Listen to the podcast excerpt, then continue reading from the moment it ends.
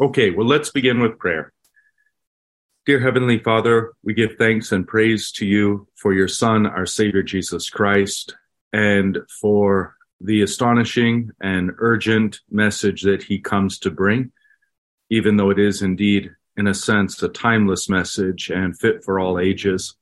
Nonetheless, we pray that we would receive it as such tonight as we study his word as an urgent call into our lives to prepare ourselves for his coming and for his advent, prepare ourselves for the end of our lives, and thus to live lives of wisdom, knowing that we are indeed mortal.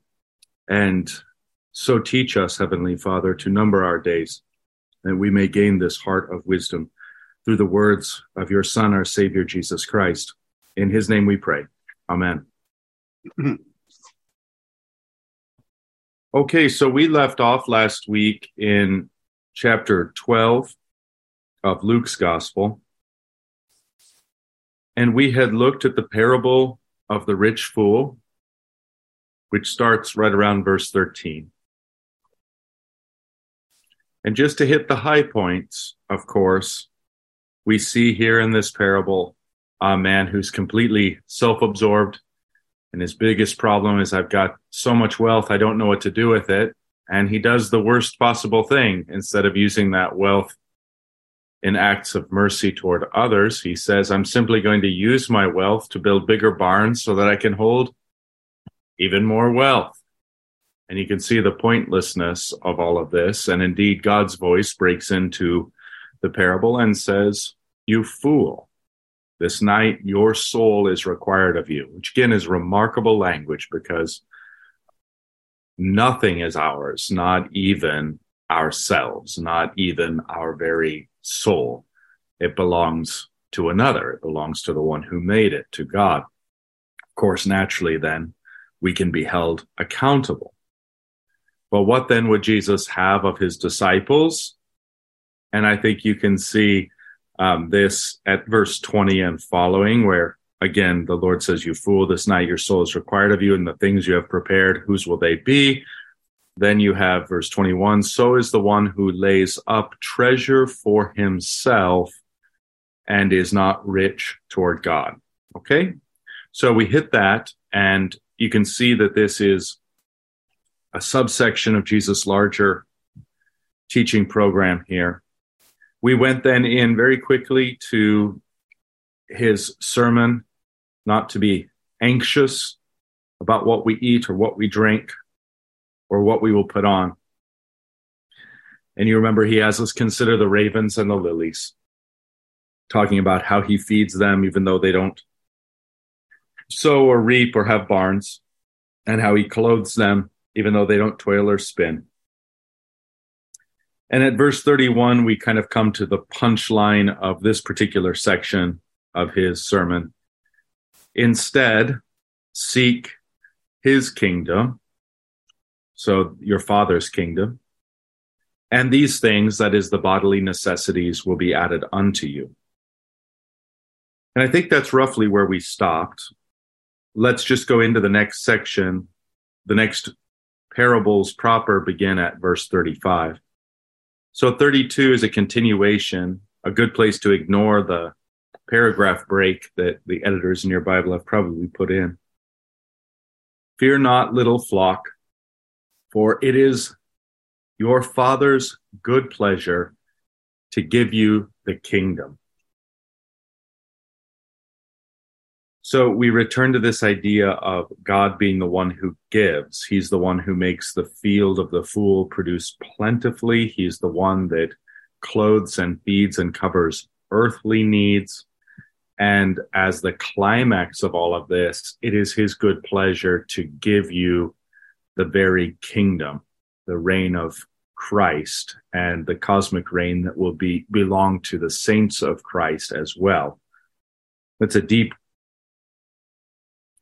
deep set of uh, teachings there that we won't go into. We'll just simply bypass at this point. 33 has a certain kind of symmetry to it with what has preceded. Sell your possessions and give to the needy. So the idea being that God has given you all that you have. And as you are a son of the Father, like Father, like Son, so then you take and you bestow unto others. I don't love the translation give to the needy, even though it's not wrong. It's just Eliemo Sunain, and Elie is the mercy word. So this is where we get like acts of mercy or alms, sometimes charity, but sell your possessions and give, um, or rather, maybe altogether, uh, do give uh, mercy and works of mercy unto others. I'm, I may be quibbling a little, but just the idea of giving only to the needy kind of conjures in the modern mind that we're to give to the guy standing on the street corner, probably inevitably scamming us and not to any others. And that, you know, the text just doesn't direct us in that way. As you have opportunity to show mercy, show mercy. That's the nature of your Father who is in heaven. It's the nature of his care for you, even unto giving and bestowing upon you the kingdom. Go and do likewise. Yeah, yeah. I mean, you you always see that, don't you? Uh, um, we saw it in the in the parable of the Good Samaritan that there's a double gospel here. The first gospel is look what God has done to you, and I, I mean the first not temporally, but in a logical sense, in a theological sense. It's always look what the good that God has done to you. That's the first gospel, as it were, first fold of the twofold gospel. And the second is that he gives you to be like him. And that is such an astounding honor and that we don't even think of it. And sometimes we just, oh, well, that's sanctification. That, you know, that's a lesser thing or something like that. But it's really part of the twofold gospel that he gives. He shows his mercy to us and then he enables us to be like unto himself. Incredible twofold gospel. We see in the parable of the Good Samaritan, and we see here also. So thanks for pointing that out, Gordon. David, are we doing okay? Can you give me a thumbs up? Is anybody frank, yeah, uh, frantically me? waving hands? good. All right, thanks. Sounds like the mic's working. Appreciate it. Okay, so give to the needy. Now, the second half of verse 33 of Luke chapter 12 sell your possessions and give to the needy, provide yourselves with money bags that sort of make for yourselves purses that are ageless. That would be the Rhodey Dynamic translation. Provide yourselves money bags that do not grow old. Um, make for yourselves purses that are ageless. I think that's to me that's more the idea because it more captures the idea of this heavenly wealth is already yours if only you can contain it. And if you can contain it, then you can distribute it. If you can have it unto yourself, you can distribute it unto others. That's the idea of make for yourselves or provide yourselves with. Money bags or purses, whatever, you get the point. And then not growing old is true, but what does that really mean? Ageless, timeless. Um, yeah, that's the sense of it. And then he continues with a treasure in the heavens. And that's going to be very important to not gloss over that the treasure is in the heavens. It's a heavenly treasure that you have with you. It's a rain of God. It's a heavenly rain coming down upon earth.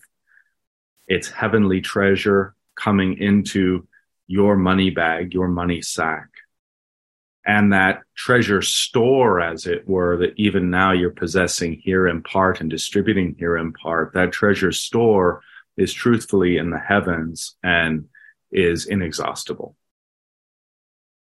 With a treasure in the heavens that does not fail. Um, yeah, again, it's it's good. It's fine translation, but it's like it's more like unfailing treasure in the heavens or uh, infinite treasure in the heavens. Um, undiminishing treasure in the heavens. And you know that's the beauty of the gospels. The more you give, it's it doesn't diminish, it doesn't decrease. That's why jealousies and rivalries over the gospel and within the kingdom of God are de facto foolish because the gospel and the treasures of heaven aren't of such a quantity that they diminish when you distribute them. You can distribute and distribute and distribute, and there's always the same amount in reserve. You can think of this, by the way, just by analogy of love. You know, when you pour out love for your wife or love for your children, your love doesn't diminish. It's not like, okay, well, that's all the love I got today. You got to let some more build back up. Uh, you know, it's just you just love, and the more you love, and the more you pour out your love, that love doesn't diminish. So that would be kind of a, an earthly analogy for this.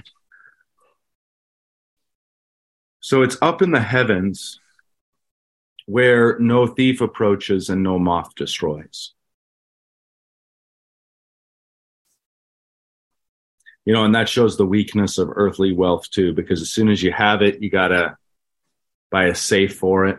You got to buy locks for your doors. You got to buy an alarm system. You got to buy a guard dog. You got to buy some weapons. you got to buy safes for those. so it's a pretty wimpy treasure It's kind of treasure that needs to constantly spend itself to keep itself you know or as my or as my father told me about the time i brought home my first paycheck and saw the taxes come out of it he said yeah you got to work to earn your money and then you got to keep you got to work again to keep the government's hands off your money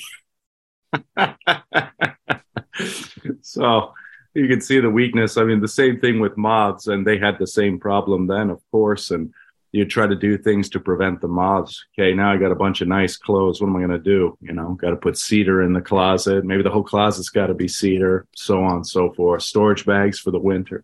Just a big hassle. Kingdom of heaven, the riches of heaven aren't like this. God be praised. So keep it up in heaven. Know that that's your real treasure, even here on earth, that you've been given to distribute. And then this beautiful gospel promise that sometimes rings like law in our ears. I don't, I mean, it can be that way, I suppose, but I don't think that's the primary intention the Lord has in verse 34. For where your treasure is, there your heart will be also. I mean, if your treasure is in heaven, if this heavenly riches are right at the center of your heart, then your heart is right in the center of heaven. Um, you know the earthly riches that's always the pull of the flesh and the desire for earthly riches always the pull of the flesh so it's always with us but that's the thing we want to recognize and push out drown crucify um, ever more completely realize our treasure in heaven okay so now there is a a break here and, and a new I, I, mean i do think that this is a transition uh, but maybe not even here requiring a uh, paragraph break or new subheading because it does launch from this idea of treasure into an idea of uh, stewardship and being servants of one who is wealthy. So I think that's the transition, even though, as you're going to see, uh, the nature of this does take on a different flavor. Let me pause there because we're going to get right into this. This will be the next parable proper that we're looking at. So we'll slow down a bit here. Are there any questions or concerns or additional comments?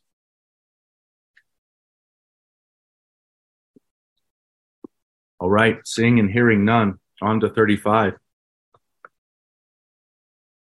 Stay dressed for action uh, literally let your waist be girded. You can kind of tell by the language there that that's a translation, but let your waist be girded, stay dressed for action. Keep your lamps burning. It's worth noting, worth noting throughout that this is plural language. We get so individualistic. Plural language. Verse 36 and be like men who are waiting for their master to come home from the wedding feast, so that they may open the door to him at once when he comes and knocks. Blessed are those slaves whom the master finds awake, uh, gregorountas, which is like awake for the watch, the night watches. If you were a guard out on the tower, on the city walls, you'd watch for a period. So that's the sense in which uh, one is awake here, watching. So blessed are those slaves whom the master finds awake or watching when he comes. Okay. Now the truly here, er, here is particularly weak. I'm a stickler for the amen, especially because what follows the amen is quite often something that is astonishing and at least at first glance difficult to believe. And I would struggle to find a time at which it is more true than here.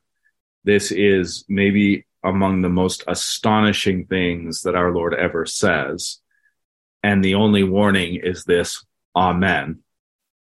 Amen, I say to you, he, that is the master, will dress himself. Now the language is will gird up his garments unto his waist for service, diakonese, ministry service, and have them, who's the them? His own slaves who are awake at his coming, who are watching at his coming. He will have them recline at table and he will come and serve them. This is utterly astonishing because no, no master would do this. I mean, heretofore in the parable, everything's going exactly right. Of course, he'd expect his slaves, his employees, his housekeepers to be up and waiting for him. So when he hits the door, the lamps are on and he, he knocks, he, they, they'll open unto him. They'll take his jacket off, help him on his way to bed, get the house clo- closed down, you know, water the camel or whatever you need to do, and uh, get it back in the garage. And that's their job. Go to bed. But here he comes home from the wedding feast and is so overjoyed and filled with joy and so uh, just unnaturally. I mean, that's, I don't know how else to put it, um, strangely, wonderfully, uh, joy, joyful and joyous that he himself girds up uh, his waist and serves them. Now, in terms of Jesus, you can think of uh, that night on which he's betrayed, Maundy Thursday, when he does something very similar himself and girds up his clothing and after stripping off his upper layer, and washes the disciples' feet. So something very, very concrete and similar there.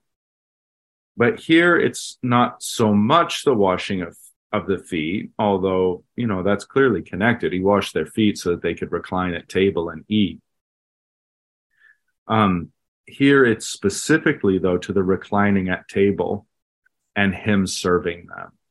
Now we have a, I think we have a foretaste of this, and as Lutherans, we're especially blessed to have an understanding and a grasp of how this is a reality that is now but not yet.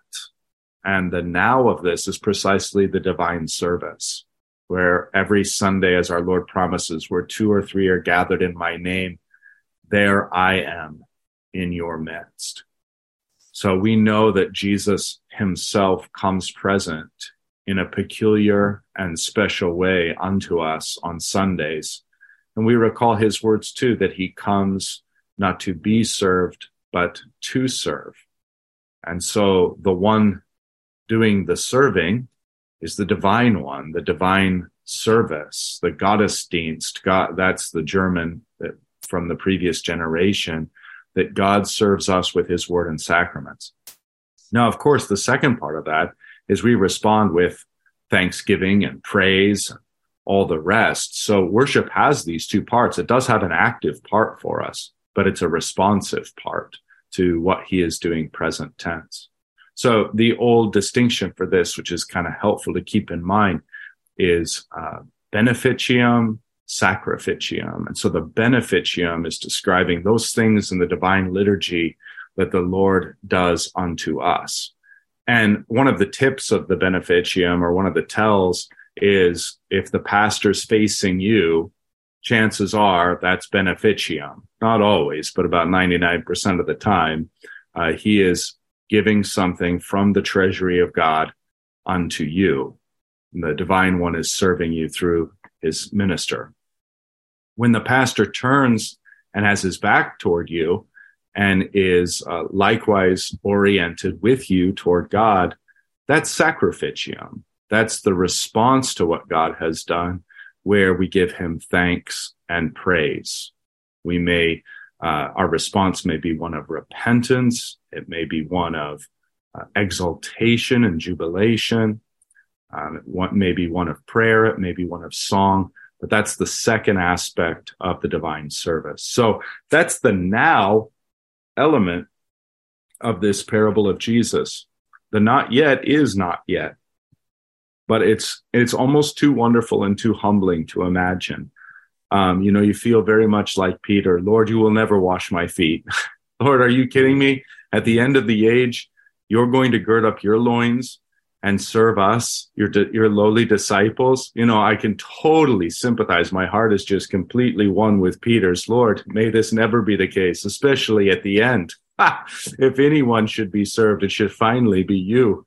Um, but you remember what our Lord says that the greatest of all is indeed the servant of all, and that's Him.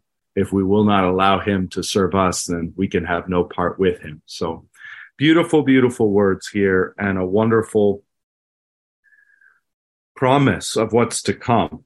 So just once more at 38, right in the middle, Amen. I say to you, he, the master, will dress himself for service or ministry and have his slaves recline at table, and he will come and serve them.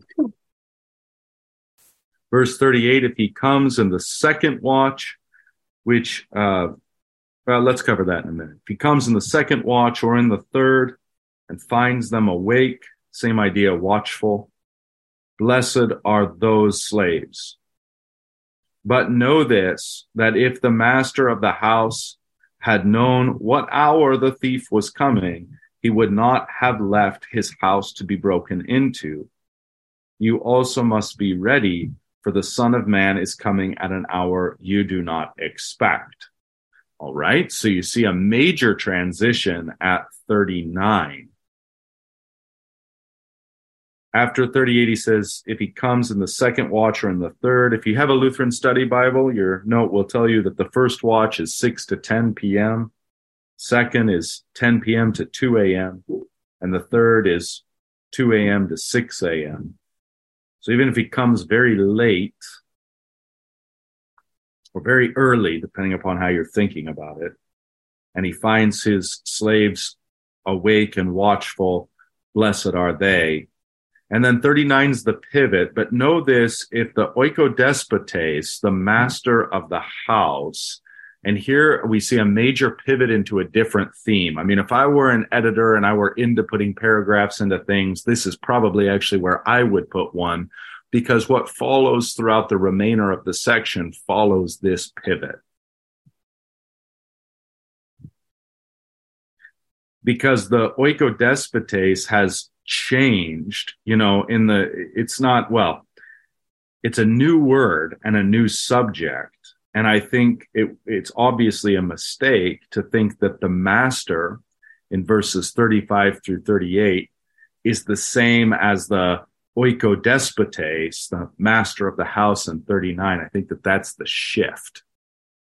So I think in verses 35 to 37, we, or as we'll see in a minute, maybe pastors in particular, but let's just leave it as we ought to um, consider ourselves to be the slaves, the servants. And then in 39 and what follows, there's an there, there's the sense in which we need to consider ourselves, or at least pastors in particular. Again, you'll see why in just a minute.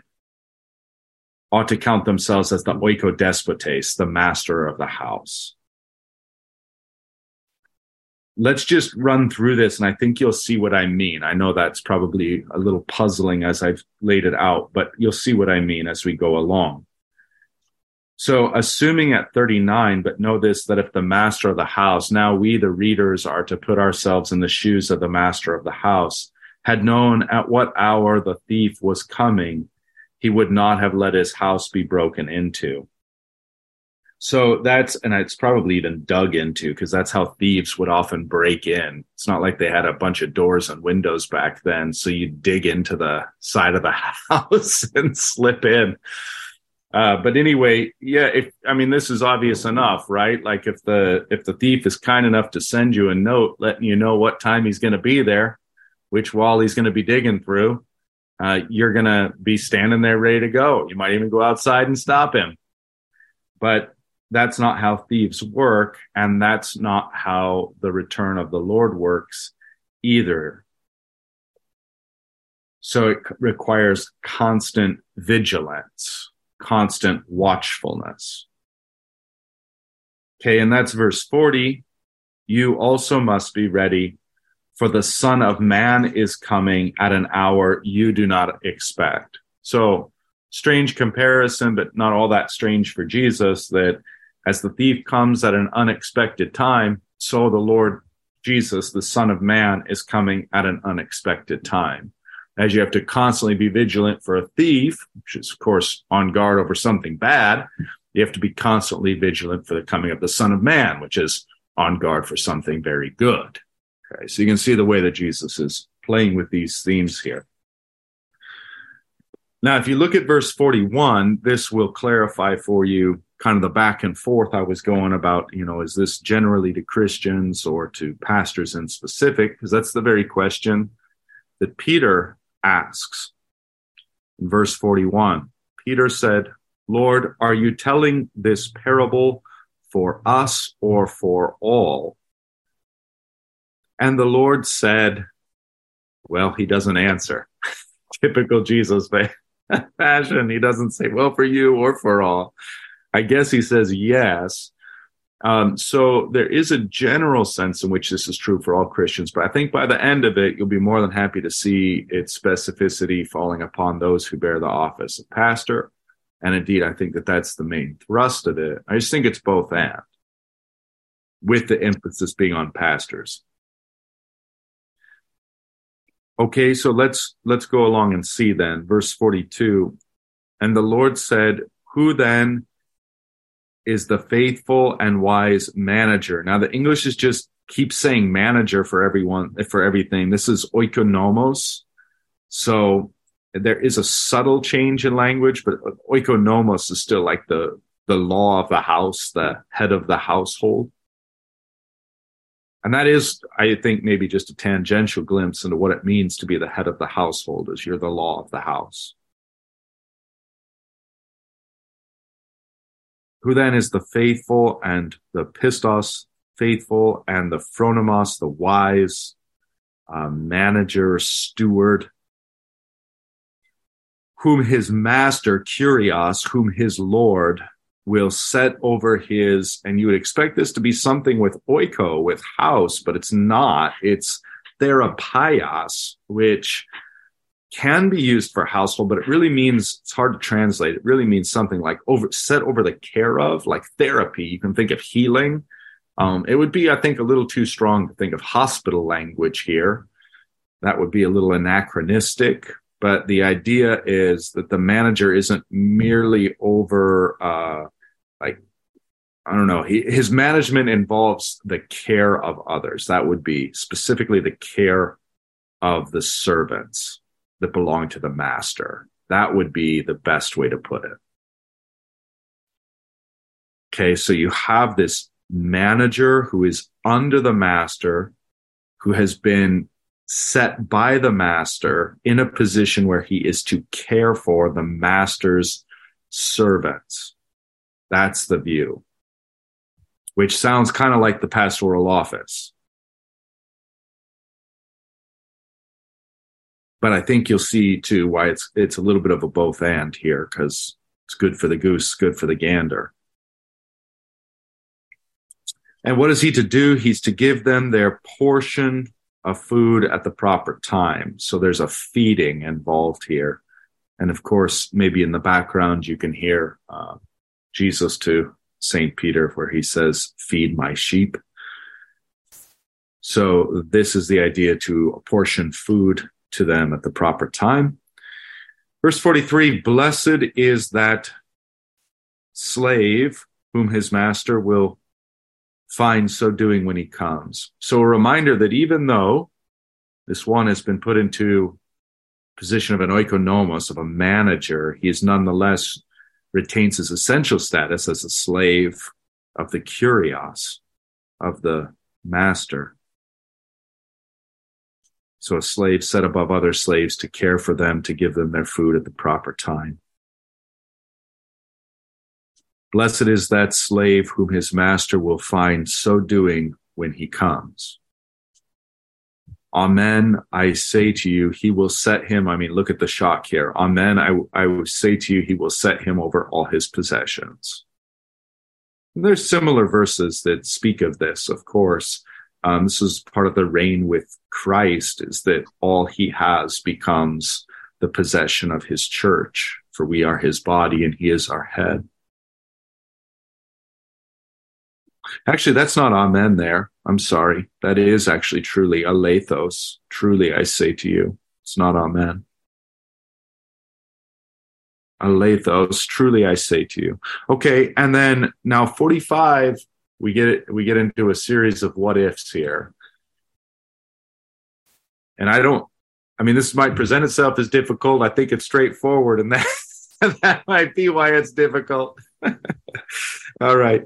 So 45. But if that slave says to himself, My master is delayed in coming, and begins to beat the male and female servants and to eat and drink and get drunk. So the idea here is gluttonous eating, drinking to get drunk. Instead of distributing the food, he's just enjoying it all to, unto himself. The master of that servant will come on a day when he does not expect him and at an hour he does not know.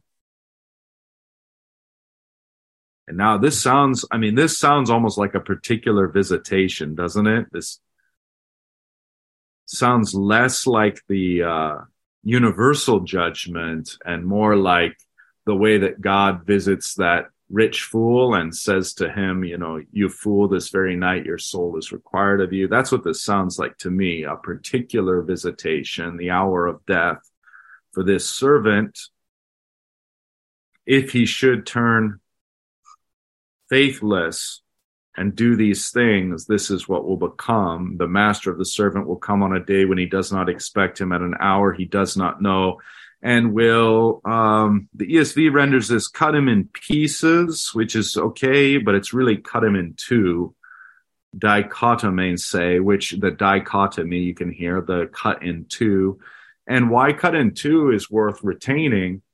I mean, well, it is of course severe, no matter what. The cut in two is like what happens when you break a covenant. Um, so frequently covenants would happen. You cut an animal in two. You can see this at various places in the Bible. And the idea is if you're in breach of the covenant, what has just happened to this animal should happen to you.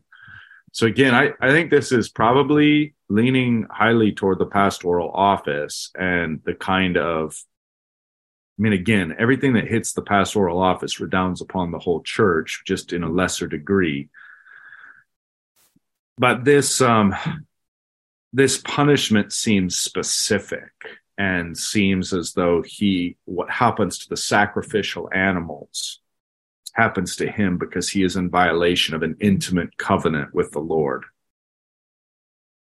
Not only is he cut in two, but then he is put with the unfaithful. So, I mean, kind of odd language and hard to reconcile. Cut in two, you're deceased, but apparently not because then he's also put with the unfaithful. I think one of the sillier readings of this is he's like cut in two, and so his sinful nature goes with the unfaithful, and his uh,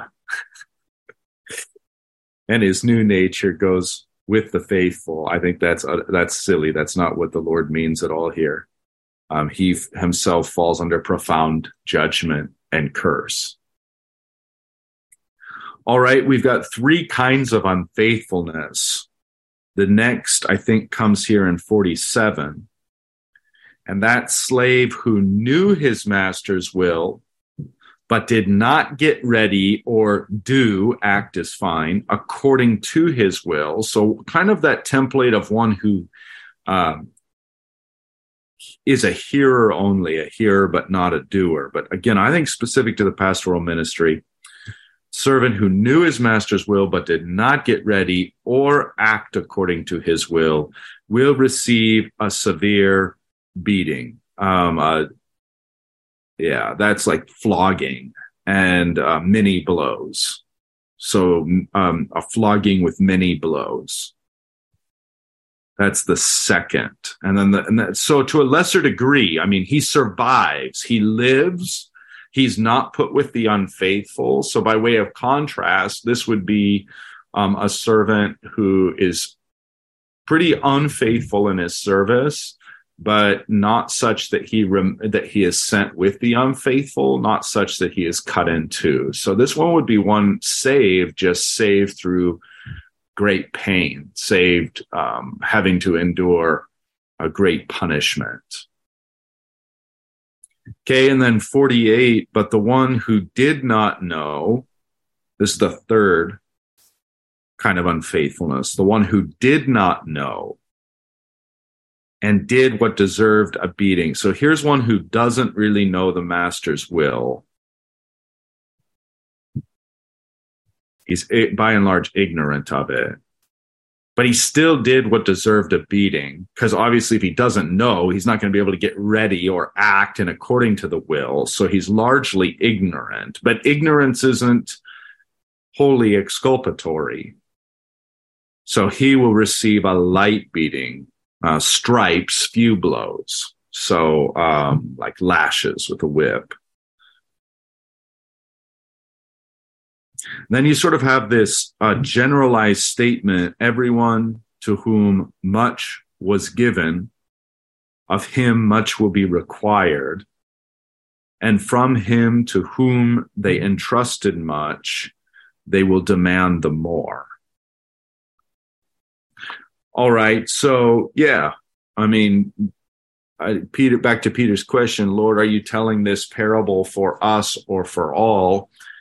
And it seems to be a yes, but definitely more directed toward those who are given set by the Lord over fellow slaves to care for them and to give them the right portion, the right portion of food. Now, what other biblical verses we, when we re- read difficult scripture passages, we want to let the scriptures interpret the scriptures. What other passages might we look to to explain this? I think very simply, and if you like a blunt answer, James says in chapter 3, verse 1 Let not, my brethren, let not many of you become teachers, for you will face a greater judgment or a stricter judgment. And then if you were looking for another text where our Lord says, so again, in this case, uh, where he's talking, you know, of these, of these three, um, I mean, there's one, let's hold out for hope here. There's, there's one guy who gets no beatings. He does his job faithfully. You know, I think, I think a, a parallel to this, not with the pastoral office per se, but a parallel to this, a parallel to this would be, remember the, remember the four types of soil? There's one good soil so likewise, there's one good servant here. Um, in the soils, there's one who goes to hell.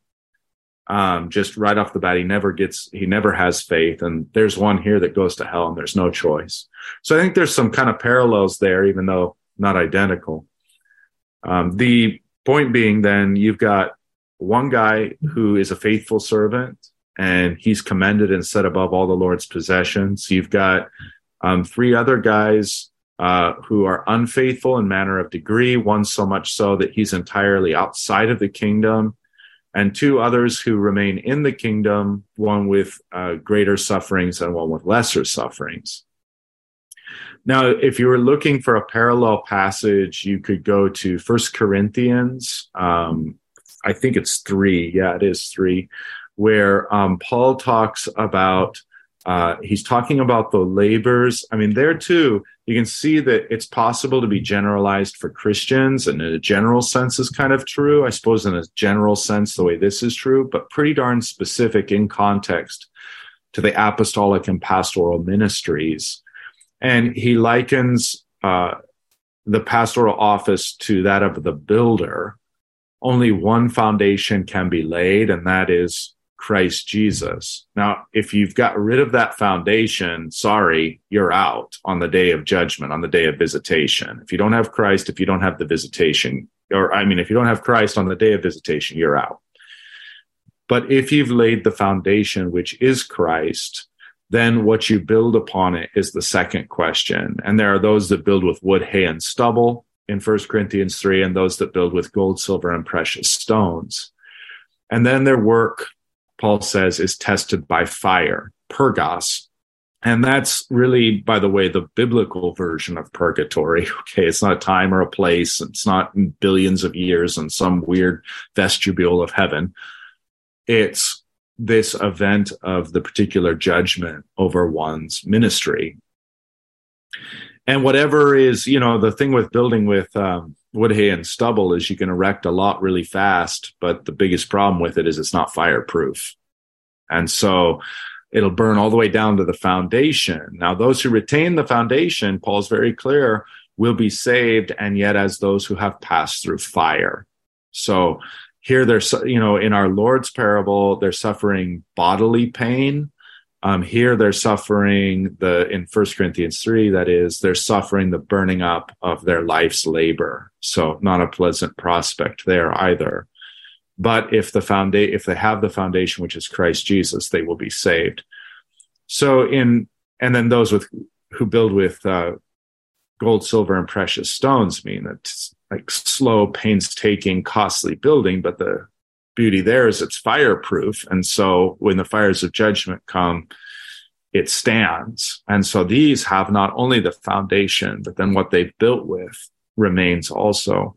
So I think you can immediately see the connection between these three texts. James warning that there's a greater judgment, a greater severity of judgment for the pastoral office and those who assume its functions. Uh, Paul expressing this in terms of those who may be saved and yet through the loss of their life's work. And then Jesus speaking here about those who may be saved and yet as if receiving severe beatings, which I, you know, again, whether it's physical or spiritual is like, who cares? I mean, what if I found out as a pastor that I was wrong about everything? I misled people left and right. I mean, that that's precisely the kind of beating that would be terrible to receive and one that one wants to avoid at all costs how does how does one in the pastoral office avoid such a fate? Well, to know the will and to do the will, to stay awake, to faithfully care, to faithfully distribute the, the food of the master, a portion to the fellow servants, and to not uh, exhibit those tendencies where you say, my master's delayed and come. He's not going to be here at all. I'm in this for me. And, uh, I can beat and abuse who I want to beat and abuse. I can eat, drink, and be merry, and that's called the pastoral ministry. It's not going to go well for you. Okay, and then what's true for the pastoral office, maybe acutely, is true in a broader and general sense for all Christians. I mean, the sense that there is a rendering of uh, judgment, um, while simultaneously there is no ultimate condemnation for those who are in Christ Jesus. Well, I've just done a lot of talking, and maybe there's some questions floating around, so I'll pause. Yeah, just one second.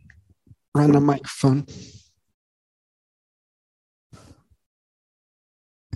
Yeah, Pastor. Going back to the uh, the timing of this, uh, my personal experience over the years, I've run into people who are just wanting to emphatically say, "Be ready, the time is near." Uh, you know, uh, it seems like they're arrogantly aware they know something more than i do it seems on a timing thing if if they would say uh, the words like you know wait be watching be awake i could understand that so my question is this uh, what should I say to them when they appear to be more knowledgeable? Because Jesus says, no one knows the time. I almost want to say that to them, you know.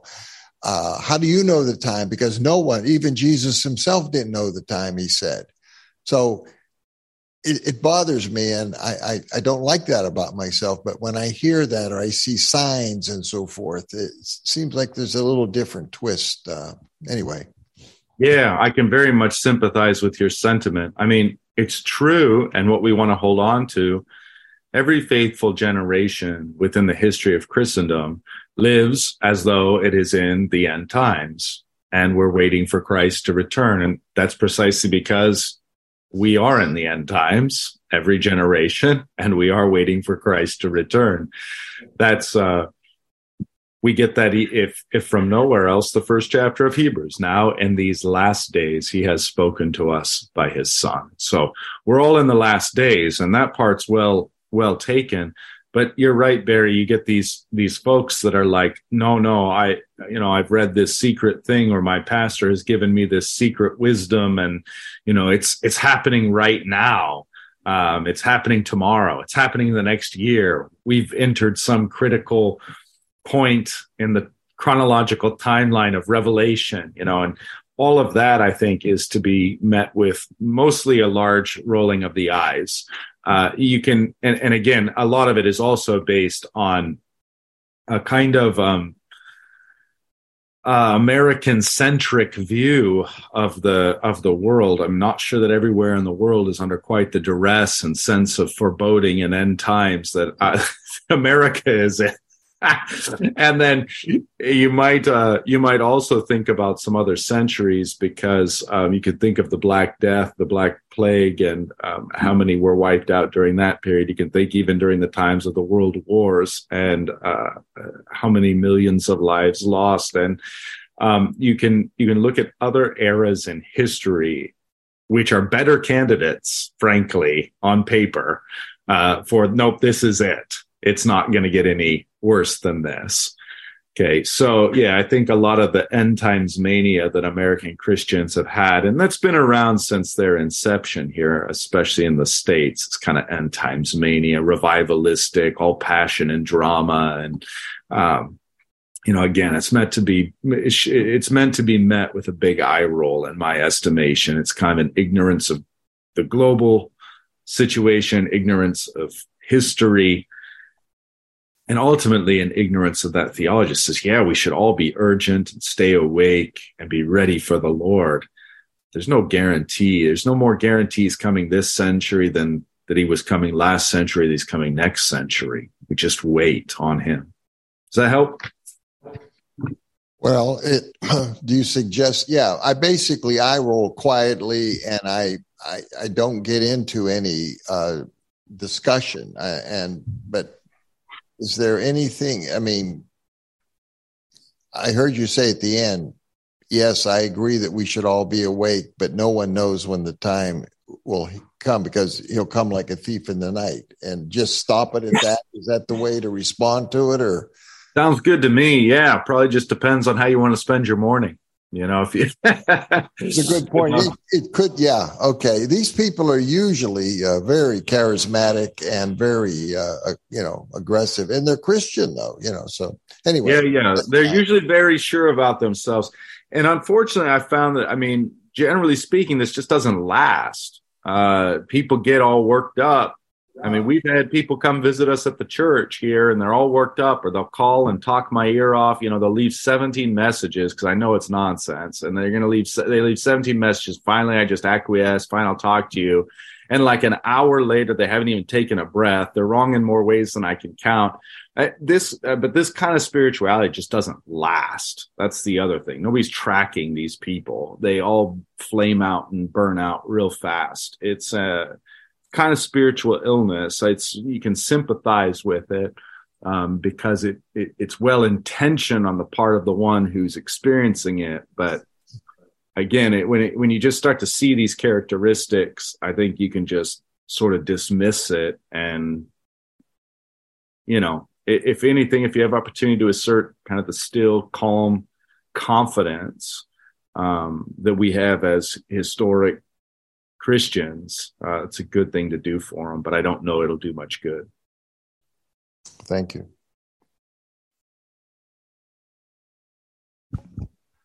Oh, can I uh, say something about the uh, the Son of Man? And uh, you must be ready, for the Son of Man is coming in an hour you do not expect.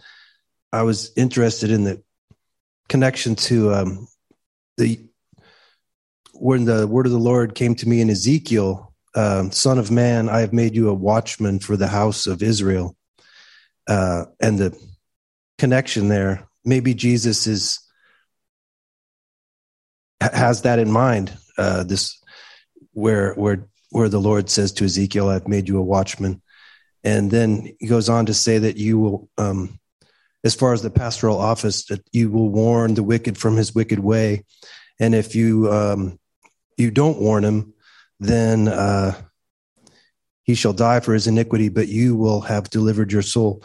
Um, I think I'm misquoting that his blood will I will I will require at your hand. I thought, is is Jesus have that in mind when he's using the Son of Man to refer to himself? Yeah, I mean, sure, yeah. I would I would make the he's the Son of Man all over the place, but I really do like your connection with the idea of watching, especially um, when we look at like verse 37 and the actual language there for awake is like awake for the watch, the watching through the night hours. I think that that very, I, I love your point. If that's you, Chris, I, I'm not sure I could, uh, if I got that right, but yeah, that's, I think that's a fantastic connection to have that in the background here.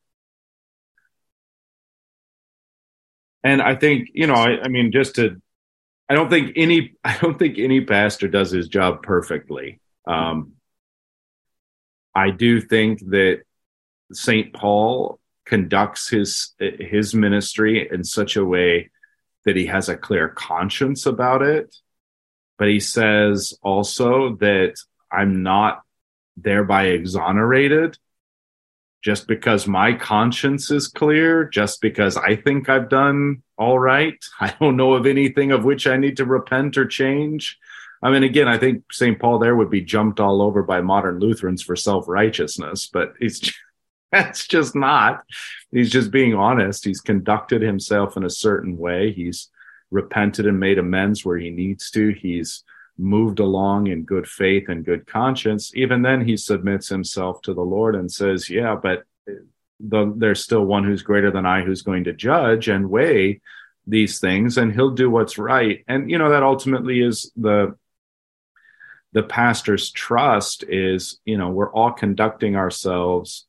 Well, I shouldn't say we all it's hard to speak about. I think faithful pastors conduct themselves in a way they try to walk in a clean conscience. They try to do what's right. Where they failed, they repent to the Lord and are forgiven and they try to do better. I, they're living the Christian life just in the pastoral office. And at the end, no matter what you think of your ministry, whether you think there's some good or some bad or whatever, you have to hand it over to the Lord as the one who finally renders judgment on that and you have to be okay with that. And i think i mean i think that that is sort of the pastor's trust is it's like well i trust the lord more than i trust myself so he's going to do what's right. And he's going to wherever the chips fall may he be merciful where where he can be merciful and may he uh you know correct decisively as as he sees fit. And i'm game for that because ultimately i want nothing more than to be conformed into the image of the son and insofar as I served as a pastor, I want my pastor to be conformed into the image of that of the good pastor. So the good shepherd. So yeah, the, I, but those um those warnings in Ezekiel and the warnings here, I mean, they're no joke and they're no messing around. I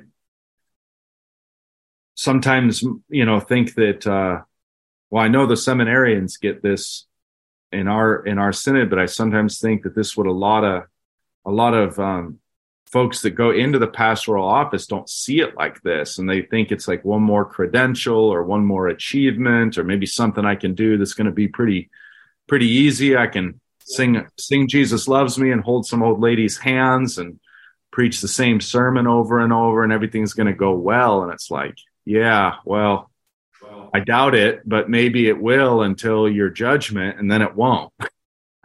because you weren't exactly faithful in your task uh, if it all went swimmingly.